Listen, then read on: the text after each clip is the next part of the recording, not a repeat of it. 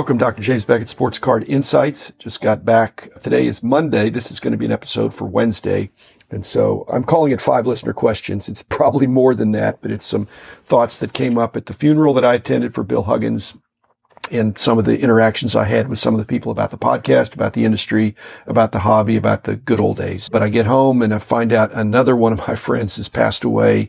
This guy's slightly older than me, but that's another funeral. And I missed Mark Anderson's memorial because I was on the plane going to the other one. And also the day I get there up in Baltimore, it's just a few minutes from where Denny Eckes lived. And he passed away 32 years ago, exactly that day. So really thinking about mortality but there's a lot of good to report in the industry.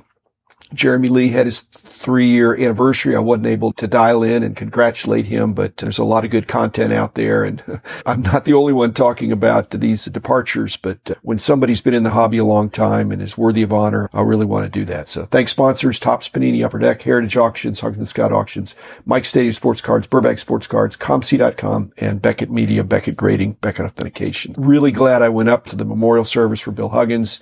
Saw a lot of hobby notables there and a lot of people I didn't know, a lot of people from around the area. The service was very well attended. Lots of great thoughts and remembrances of Billy live life to the full.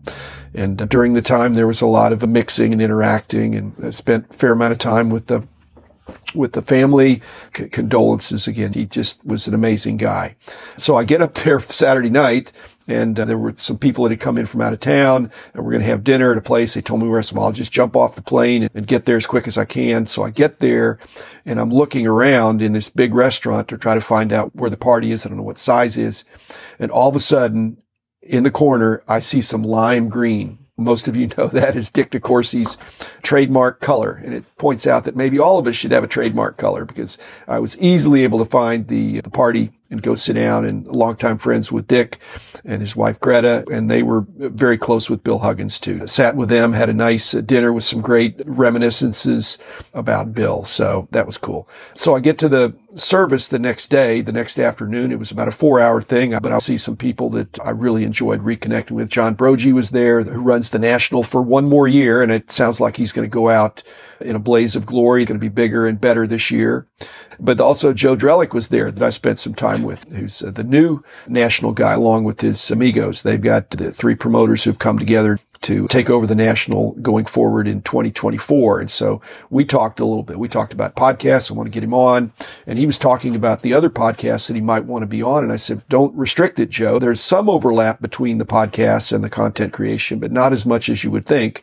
And if somebody wants to have you on, if you don't have to fly anywhere, if it's just Zoom, I would encourage him to say, yes, I certainly want to have him on mine and we'll work that out. But I think he could be on many. He really needs to get the word out there. He's got some great ideas for taking the national and putting their unique stamp from their experience as well bumped into Jimmy Spence, again, longtime friend. He actually was one of the guys was there back in Kapalua when Bill Huggins had his heart scare back when I was playing golf with him that time that I talked about. So he goes way back. And again, Jimmy Spence, Kevin Savage is there. Both those guys dropped what they were doing, woke up really early Sunday morning and drove multi-state driving for sure, five or six hours of driving to get there for this memorial service and be there and turn around and drive four, five, six hours back. Again, got a good catch up with Kevin Savage, another one of the, the hobby good guys. Um, also spent some time with Levi Bleam, who was there and just had to give condolences to him for the loss of Jim Fleck not quite a year ago, who was his uh, longtime assistant, super knowledgeable, who was always there with Levi at all the big shows. I had interactions with him over the years, but I had more interactions with Levi, but it's just tough to lose somebody that you've worked with and a good friend and a great guy. But Levi also talked about, just to have some sports card insights here, I've been hearing on some other podcasts, and I can't remember if it was Mike Moynihan or Jeremy Lee, but there was some discussion of the Mantle, might have been with Leighton Sheldon, about the Mantle 52 Topps and the two versions and the differences. And I don't think they ever really mentioned, and Levi knows this, Levi and I talked about it, is that Mantle actually was a double print in 52 Topps, but so was Jackie Robinson and so was Bobby Thomson. And one of the reasons you could deduce that, aside from the pop reports and the stitching of the baseball, is that those are the first three cards out of a 97 card high number series. And so you add those additional three double prints and you get to a perfect 100, which is what uh, Topps was doing in terms of sheets there. And I've been hearing about, gee, the mantle, there's two different versions. Which one is tougher? By distribution, by production, those variations should be exactly the same. However, I will point out it's very likely that one of the mantles was perhaps on the corner of the sheet, uh, being the first of the high numbers. And so one of the mantles may be lesser condition or be found be a little bit tougher to find in great shape. However, if centering is in production of cards, if centering is bad on one card, it means it's bad on all the cards of that sheet. So if the mantles are side by side or on the same sheet, if the registration of the cutting is a little bit off, heavy on the left side and short right side, that would be for both of them if they're both on the same sheet. It would be for all of those. And frankly, a lot of 52 Topps have some off centering. Had a great catch up with Levi about that. Also spent a fair amount of time with Ron Oser and his son Kyber came in as well. Really outstanding young man, I think, because he's younger than Ron, who's my contemporary. But Ron is the new president of Huggins and Scott. We go way back. And so he was talking about how things were going to be the same in a good way. Huggins and Scott is a continuing and charter auction sponsor. It's not that they're doing things that others can't do but they're doing things that others don't want to do and they do it in an efficient way. So they have a system, they have a process. I also visited with the other uh, cogs in the business but Ron and I talked about how, I won't say business as usual, but how they're going to continue on and do a great job. They're always going to be one of my favorites. Not my only, but certainly one of my favorites. And what they do really fits what I want to do for sure on the buying side. And to some degree, they fit really well on what I want to do on the selling side too. So encourage you to check out all my sponsors. Another comment I heard at the funeral, as well as got some emails and comments. And there's no replacement for Chandy Greenholz. He was unique, but not just his personality and his knowledge and in his business approach. And so you could say, gee, somebody could buy his inventory and then just carry on. That's not it. You've got to be able to replenish your stock. You've got to know what to put in there. And again, he had a lifetime of doing it his way. People always think if somebody's successful, I could just copy that success. There's a lot of factors in that success that Chandy had, including being a great guy that people wanted to do business with. Let's see. Question four, I guess. I've got a comment from Bart McClary about the episode that I did with John Keating on alcard, alcoholics, Alcardholics Anonymous is a play on Alcoholics Anonymous, which is not a funny thing, but there are people that are addicted to cards too. So Bart's comment was in all of his years of collecting, he says he never used money that was budgeted for the family to live off.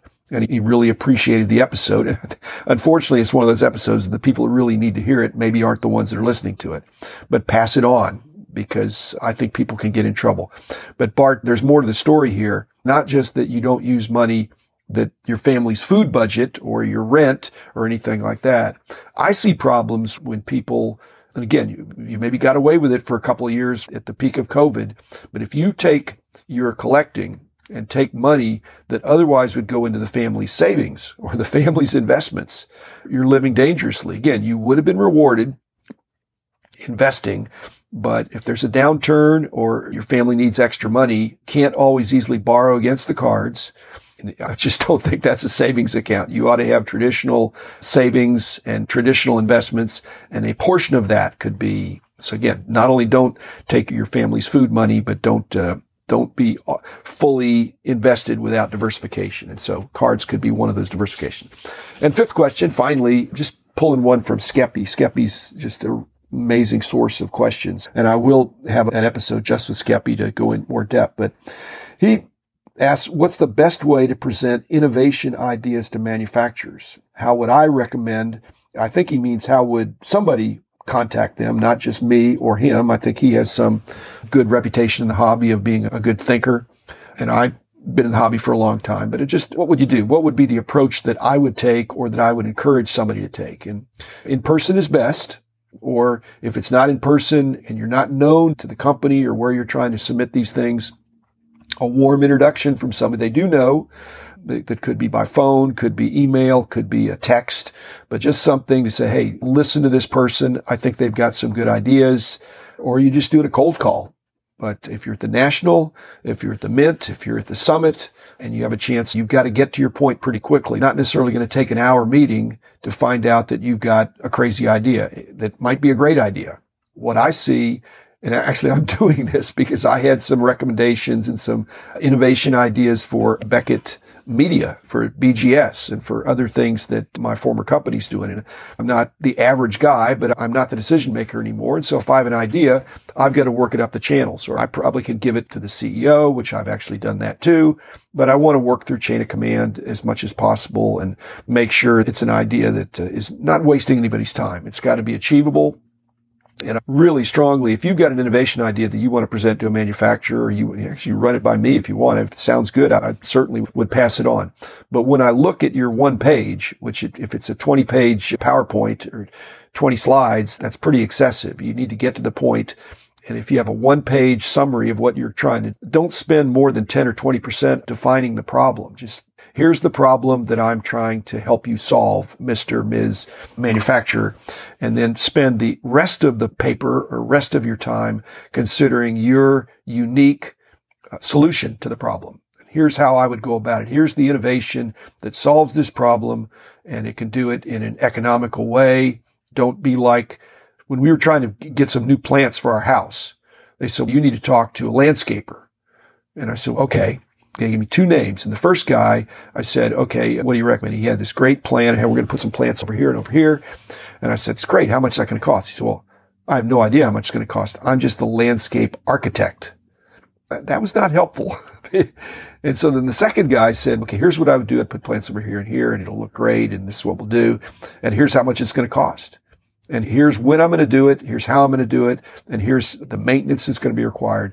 That's the way you need to present an innovation idea to manufacturers, not the architect. Hey, here's a problem. And I think you should design something that you need to come up with enough details that not only here's how you would do it, how you would solve the problem, but here's how I think it could be cost effective. The size of the problem, if it's a labor saving thing or a step saving thing, lay it out there, flow chart it enough they can see that, hey, this person knows what they're talking. And they may hire you, they may work with you, any number of things they might do. But uh, the hobby needs to have continuous innovation. I know from my days, some of those innovation ideas come from outside your company. So you need to be open to that. Thanks everybody. I'll be back again in a couple of days, another episode. Again, condolences. Too many funerals. There's new people coming in, but we're losing some great old guard guys. So thanks everybody. Be back again soon. Bye. The man in the house of cards. The man